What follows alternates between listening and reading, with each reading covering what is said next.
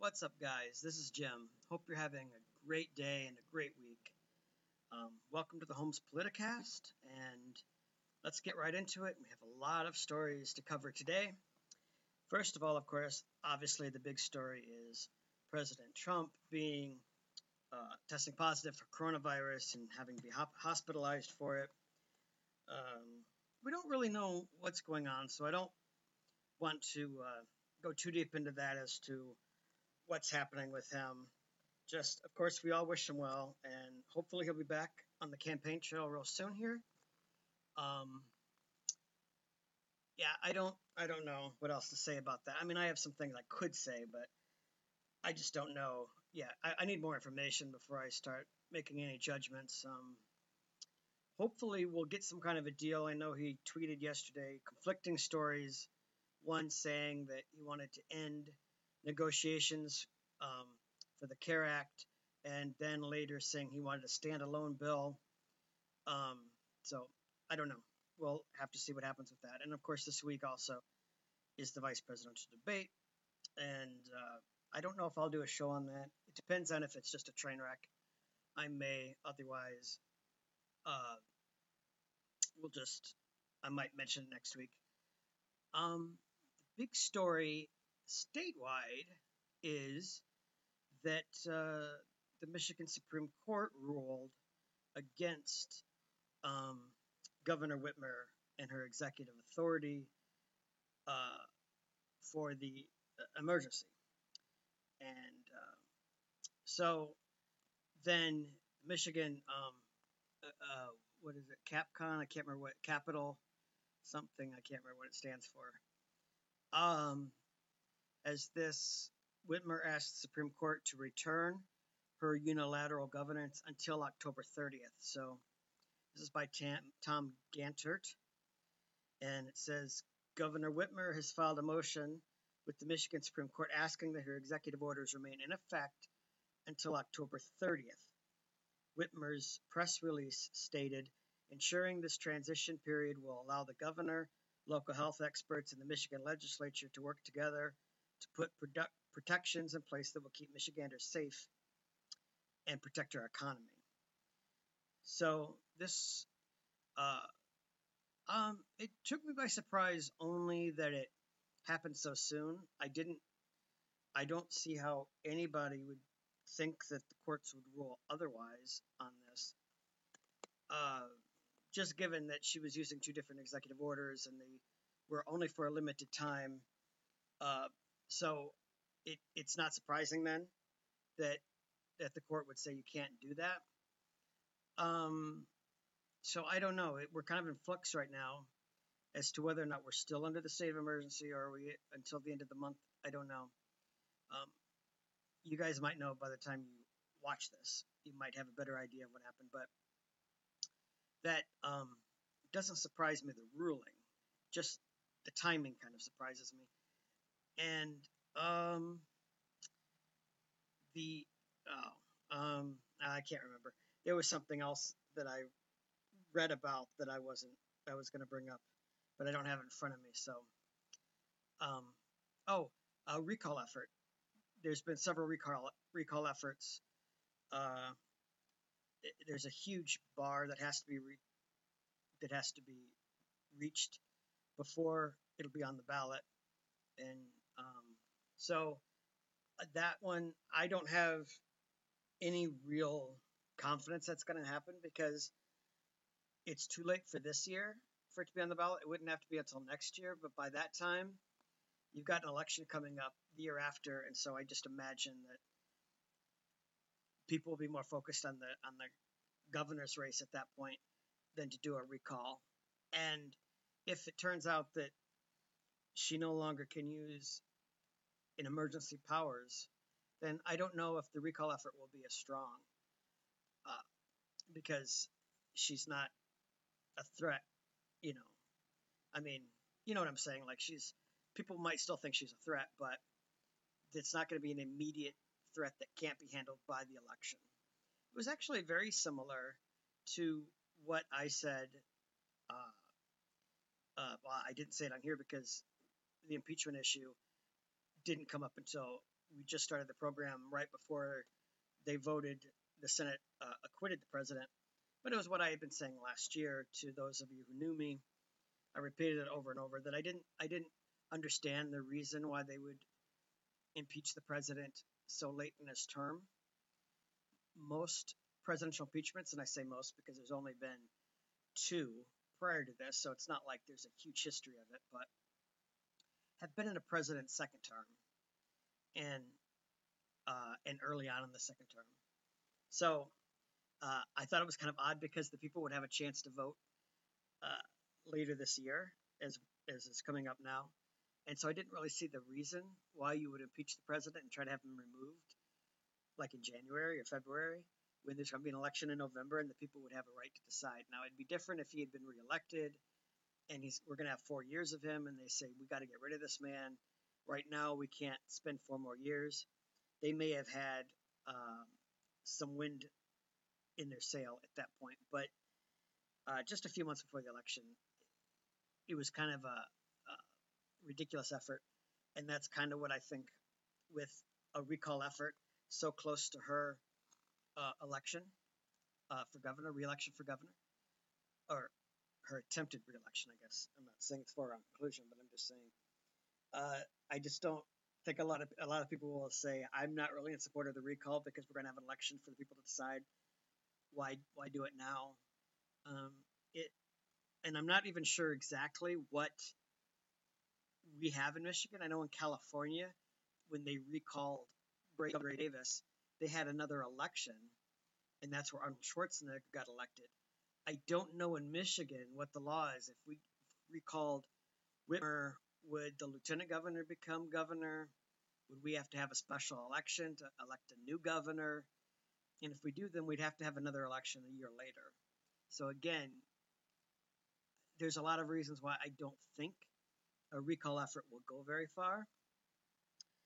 It, like I said, it may if we were still under a state of emergency and people said we've had enough of this this is the only way to stop it and get rid of her and and you know but i don't think anything is that urgent that it would require her to be removed right now if if she no longer has us under a state of emergency unilaterally i mean it'd be different it's going to be different if the legislature says yeah because of the health we're going to go ahead and keep the lockdown going that'd be one thing. But if she personally is just doing it unilaterally through executive orders, then yeah, she would risk being recalled. But short of that, I don't think there's going to be a huge demand that she be removed from office only a year early. Um, I think people would just say, let's just wait till the election and vote then.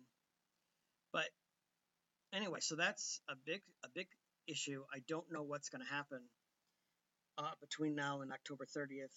I don't know if the legislature will back her up. It's really hard to say because I haven't seen the Republicans in the legislature showing much of a spine.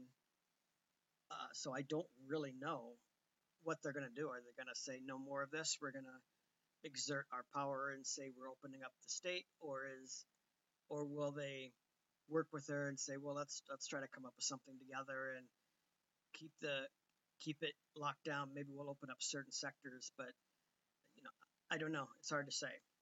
So that'll be that's one that we'll definitely have to keep an eye on, and I'll let you know if we hear anything new. Um, this same uh, uh, news site, uh, I think it's Michigan Capitol Confidential. I think is what it's called. It just says CapCon here, but um, and this one's also by Tom Gantert. Maybe he's the only one who writes for this page. I don't know. It seems like every article I see seems to be from him. Or maybe he just writes the most interesting ones. But this one is actually from last month. Uh, we just never got a chance to talk about it because there's just so much going on. But it says the state takes on first $800 million in new road repair debt. So um, this is something we've been talking about for a while. It's not a long article, but um, so, but we've been talking about the roads, the road repair that was supposed to be done early on that hasn't been. This is the Michigan Department of Transportation has finalized plans to borrow the first $800 million out of an eventual $3.5 billion in new road repair debt, according to a state press release. The borrowing will be done by selling state bonds over the next few years, with an expectation that the debt will be paid off over 25 years. Governor Whitmer said the new borrowing will let the state rebuild major highways without an increase at the gas pump, or in other words, a gas tax increase. The press release did not include how much this will cost in interest, but previous reports indicate taxpayers will pay $565 million on just the first 800 million. This was something that uh, you will recall, those of you old old timers who have been with us from the beginning. This was something that we were opposed to right from the start about this uh, um, state bonds, uh, putting our state in more debt to pay for these things. So, but apparently this is what they're going to do. It, it, I assume it was. This is not a unilateral decision. I assume this was done by the legislature. I don't know, but um, because it's from the Michigan Department of Transportation, so it's possible that she used funds from somewhere else to do this. But um, yeah. Anyway, I'm I I don't know how this is going to work out, but uh, we're gonna have some road repair, I guess. So I guess that's a good thing. I mean, she's got to do something before she runs for reelection because she hasn't accomplished much of anything in her tenure. Uh, so, you know, she's got to do something before the election. I mean, she's not going to be able to get anything done in the election year. And she will be able to get some things done early next year. And I'm talking, I'm not talking about, I'm not, I'm saying in a, in a, in an actual year, not a year of pandemic or crises. But if all things were equal and fair, you only really have the first uh, like six months of next year that she could accomplish something because after that we'll start having people will start throwing their hat into the ring for the race for governor we'll see both sides starting to pitting pit themselves against each other and certainly in election year, she won't get much done because Republicans aren't going to want to give her anything to run on, any accomplishments. And Democrats aren't going to want to give anything to the Republican legislature, assuming, of course, in November that the legislature remains Republican. Uh, the Democrats aren't want to give them any wins because probably, and this isn't 100%, but probably the Republicans' nominee for governor will be from the legislature. I mean, it, it, it's not a guaranteed thing. I mean, you could have somebody of left field out of a business background, like you had with Rick Snyder. You could have uh, a member of, um, well, like if if John James does not succeed in November, he may throw himself into the governor's race. You know, you might have some people who aren't from the Michigan legislature, but many times there will be people from the Michigan legislature who will run for governor and so the Democrats are going to want to give them anything to say, I got this done. I pushed through this legislation, you know, and I would make a better governor because I was able to get this done or whatever. So there will be, provided the Republicans win a majority in the legislature, there will only be a small window next year where presumably the governor is going to be able to accomplish anything because after that, everyone's going to be in political mode preparing for the governor's race. And there's you know, there's not going to be a lot of compromise or deals worked out. Um, uh, another article that I saw here is uh, they Michigan.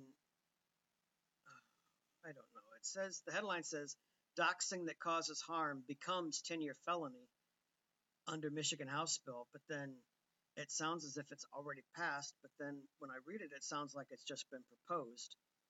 This is always the problem with media. They give you headlines that sometimes are misleading to get you to read. And so it's hard until you read the article to really figure out what's happening. But here's what it said Republican State Representative Beth Griffin has introduced a bill in the Michigan House that would make doxing a crime. House Bill 6206 says doxing happens when a person, quote, publishes private or identifying information about a specific individual on the internet with malicious intent, end quote. Under the bill, a first offense would be a misdemeanor, but if the act is part of a continued pattern of harassing or intimidating behavior, a conviction could bring five years in prison and 10 years if the victim dies. An example of doxing with extremely serious potential consequences involved Romeo resident Joel Vanghelu something. Van Vanghelu. In that incident, people on the internet incorrectly identified him as the man who drove into a crowd of protesters in Charlottesville, Virginia in 2017. Another man, James Alex Fields Jr., was convicted of the attack, which killed one person. The car used in that incident previously belonged to the Vanghelu family, but neither the family nor Joel, whatever, had anything to do with the attack. Yet people on Twitter incorrectly identified him as the owner of the car and posted his home address. The Michigan State Police advised the family to leave their home for their own safety due to the numerous threats that followed. Um, so, this bill on the surface sounds good. I don't know. I'd have to think about it as to it, eh, the wording is very vague. The malicious intent.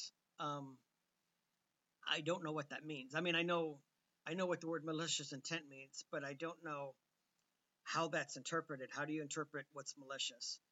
What is for the good of the public and the public's right to know and what is malicious.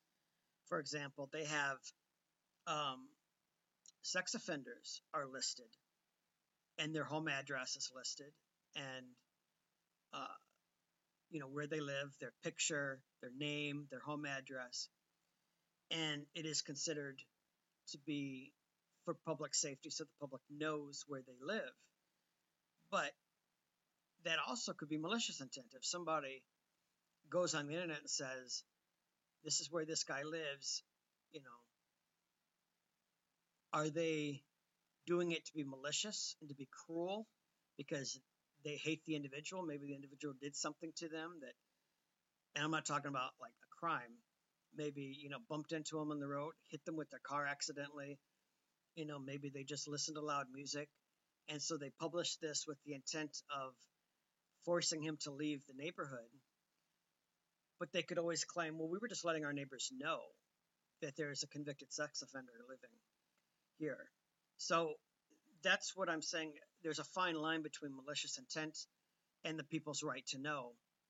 That's where I get nervous about it because how do we know, you know, if if the, if you're posting it just to let people know that there's somebody who's been accused of murder or you know or in this case um, white supremacist. If they say that this guy drove his car in and killed protesters in Charlottesville people who were protesting you know in favor of black lives matter and these things and they said we were just posting it because there are black people in neighborhood they should know there's a dangerous man living here who obviously hates black people, who ran over someone with his car, is that information being given to make the public aware, or was it done with malicious intent? And that's where that's the part that I have trouble with is how do you prove malicious intent? It's something that Judge Judy says quite a bit that intent requires you having to get inside a person's brain. And how do you how do you do that? How do you prove that they did it with malicious intent? Unless they just come out and say, oh, "Yeah, I did it because I hate them and I wanted to see them hurt." Um, they can always claim there was a reason why we did it. So I don't I don't know. So I'm not sure. This one's this one's a tough one because civil liberties. I mean, I'm I'm a civil libertarian. I mean, I'm libertarian anyway, and I believe in civil civil liberties. Uh, in that sense, then no, I don't think that um, you should be allowed to put information about people. Uh, you know, because people have a right to privacy and they have a right, you know, but then, but then that doesn't stand up with the argument about like a sex offenders list. You know, if if I if you know, if all things are fair, then I'd have to say then then putting people on a sex offender registry would be unfair because they have a right to privacy. They have a right to not have their personal information being published. If they've done their time, they shouldn't be on a list.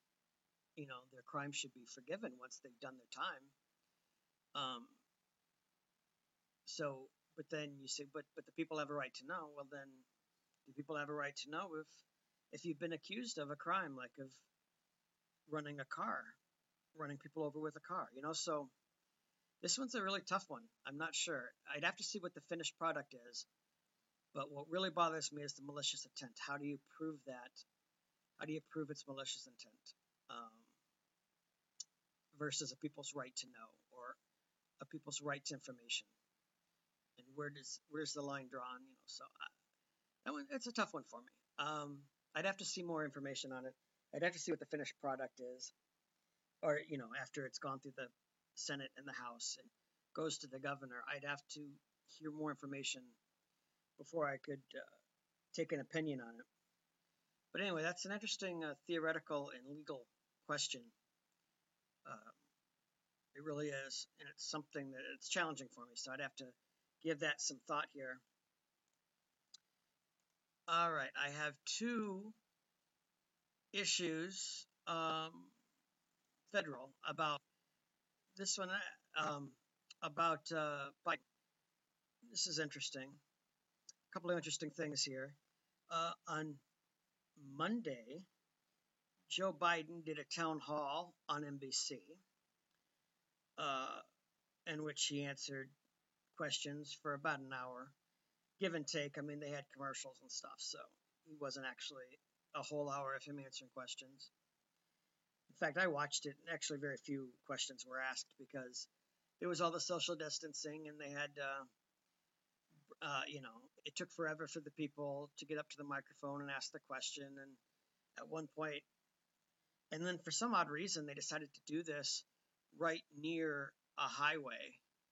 So every time, like a semi truck drove over or whatever, you couldn't hear anything. So Biden had to keep asking for questions to be repeated because in the middle of the question, cars would start driving overhead or wherever it was, and you couldn't hear anything. And so I'm not sure what was going on with that, what kind of why they would pick that location. But anyway, this is according to the Hill that um, you know the Capitol Hill news newspaper, but but it said that the undecided voters at this NBC uh, Biden town hall were uh, Biden supporters that had actually appeared on MSNBC and won earlier that day.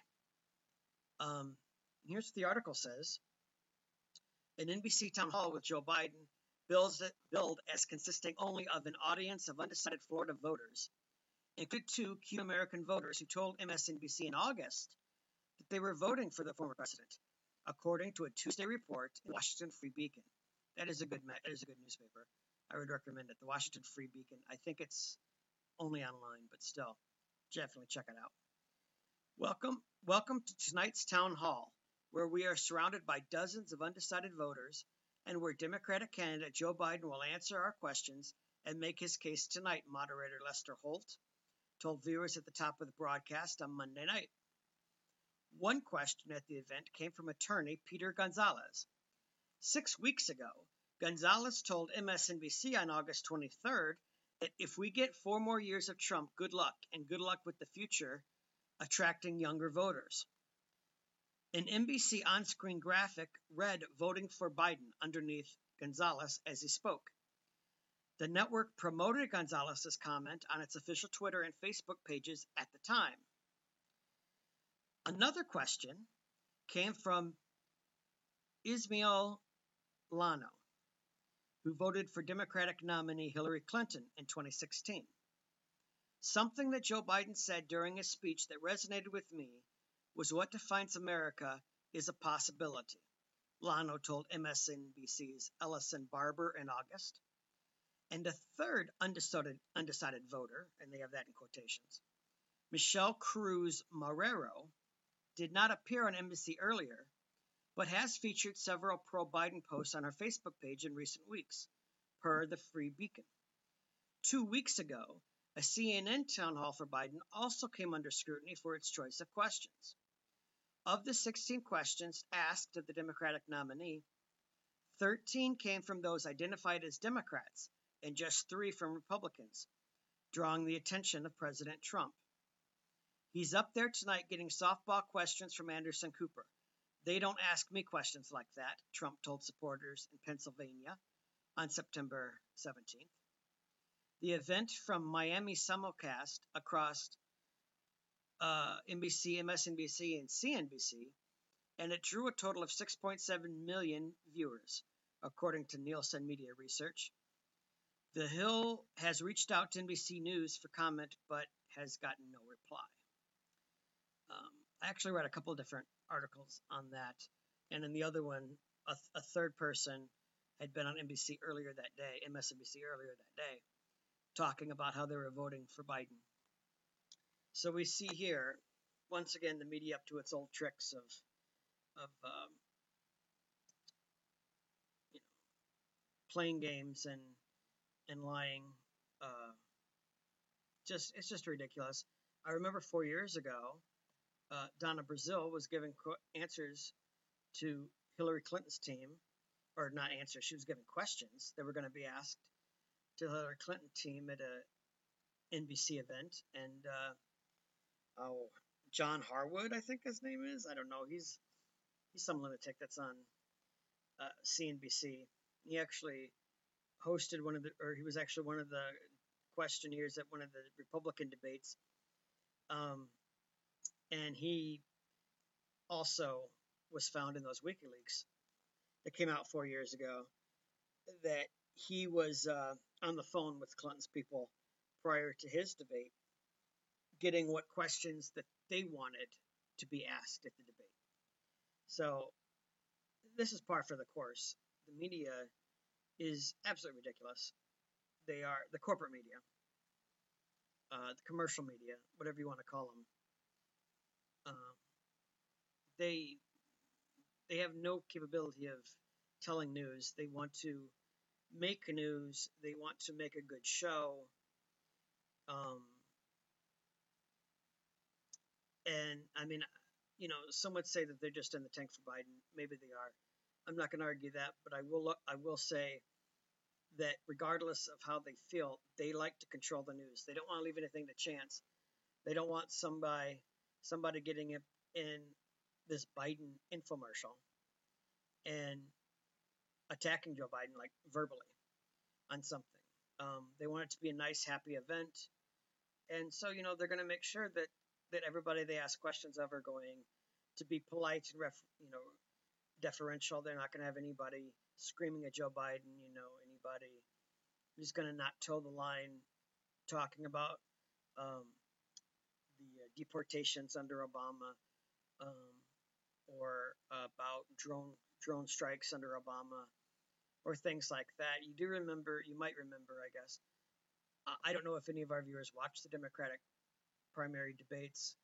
I did, and at one of them, at one of the debates, people had to be let out of the hall because when Joe Biden tried to speak, they were protesting the amount of deportations that had been taken place under Obama, and actually, for as much news as there is about Trump's deportation policies and the wall and all these other things, um, Trump has really kept Obama's policies on these things. So, I mean, which brings up two things. First of all, you know, as Donald Trump keeps talking about how bad Obama was, he's kept a lot of Obama's policies. So it kind of kills his argument that Obama was such a bad president. If he was such a bad president, then why is Trump continuing his policies, his drone strikes, and his deportation and the kids in cages. These were all done over Obama.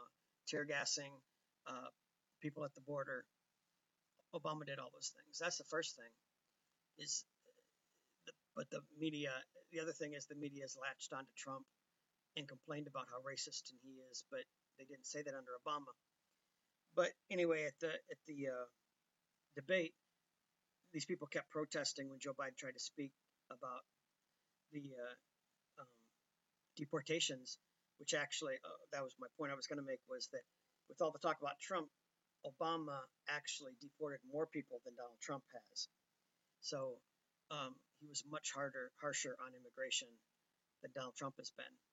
So take that for what you may. I mean, either you know, it might tell you that Donald Trump isn't quite the great man that he claims he is. You know, being so tough on immigration, he really isn't as tough even as Obama.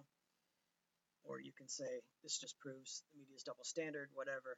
Take with it, take from it what you will, but the point is they don't want that kind of a situation to happen at this Joe Biden infomercial. You know, they certainly didn't want people standing up and and attacking Joe Biden or starting a protest or chanting or you know anything that's going to make it unhappy. You know, it had to be a happy, happy event um, where Joe Biden gets to sit up there and answer a few softball questions and you know gets a full hour of uh, of earned media, as they say.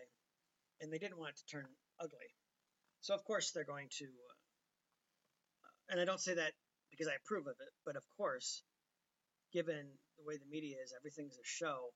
There is no actual news it's entertainment. Um, they want to control the narrative. So, you know, so it doesn't surprise me at all that they had that they, they have these things rigged. Just like if if if Donald Trump was to agree to do one, they would make sure in order to have a confrontation, because Trump has trouble containing himself. He's an easy mark, and the media knows it you can get him riled in a matter of seconds, and that makes for good TV. For Trump to lash out, to get angry, um, it makes a good soundbite, makes a good headline. So they would make sure that they put anti-Trump people in the audience. It wouldn't be, uh, it wouldn't be all Trump supporters.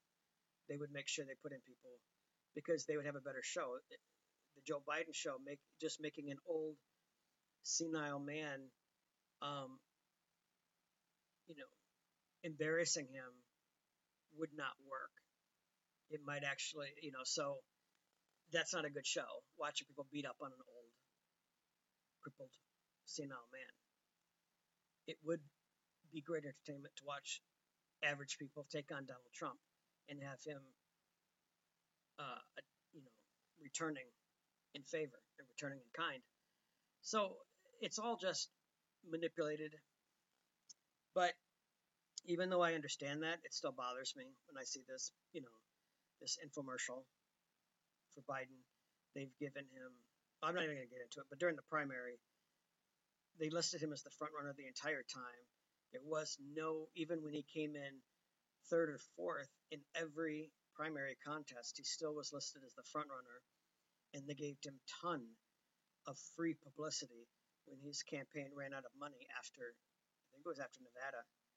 He was completely broken, busted. He couldn't go on any further, and then the media gave him free airtime uh, for the next week, and then he won big in South Carolina. So they propped up his campaign right from the start, giving him free publicity. It bothered me at the time, and it's bothering me now that they're giving him all this free publicity, uh, and he's not having to run ads or I mean, he is running ads, but he doesn't have to spend that money for running ads because he's getting free publicity. So he can wait until the last couple weeks of the campaign and then just uh, have a blitz, blitzkrieg of ads, just hitting every swing state because he can save money right now by doing these town halls that's shown all over the country. Um, it's it's just I, I just don't like when the media doesn't play fair. I want to see a fair election. I want to see both sides. That's why I didn't like the train wreck last week of the debate. I want to see both sides present their case and and the person with the best ideas win in this country. I don't want to see people putting their thumb on the scale and saying, well, we want to give this person free publicity. We want to, you know, this kind of thing. You know, we want to turn this personal. I just don't like that. I, I just don't like that at all. So it it never ceases to surprise me, even though it shouldn't. Um, the New York Post has a story here. Well, if it will go. Well, hold on here a second. I have to reboot, refresh this page because it seems to have frozen up on. Um, all right, he's in Miami. Uh, Joe Biden. Uh, this was on October 6th. And it's an article by Emily Jacobs. And it says Biden makes eyebrow raising comment to young girls at campaign stop in Miami. Joe Biden's wife had the president's nominee away from reporters on the campaign trail to maintain social distancing. But that didn't prevent one of his signature eyebrowsing, eyebrow raising comments at an event later in the afternoon. CDC recommended six feet apart from the press. Biden was asked a question by a reporter when his better half came up behind him and pulled him back a couple of steps. I'm sorry, Biden said as he shuffled backwards, regaining his thoughts. After their flight, the Bidens arrived in Florida, where they visited Little Haiti Cultural Center. While there, he watched a performance by a group of high school. Uh, I'm sorry. While there, he watched a performance by a group of school-aged children before delivering remarks about how Hispanics would be supported under a Biden administration. During his remarks, he had an awkward moment when he told the group of girls that he planned to come back and see them dance again once they were four years older. The good news is for me, I'm here. The bad news is for you, the bad news for you is I'm coming back, he said. I'm coming back, I'm coming back, and I want to see these beautiful young ladies. I want to see them dancing when they're four years older, too, he, he quipped to the crowd. Biden, known, who's known for his awkward comments, has thrust himself back out of the campaign trail following months locked down in his Wilmington, Delaware home while the coronavirus raged on.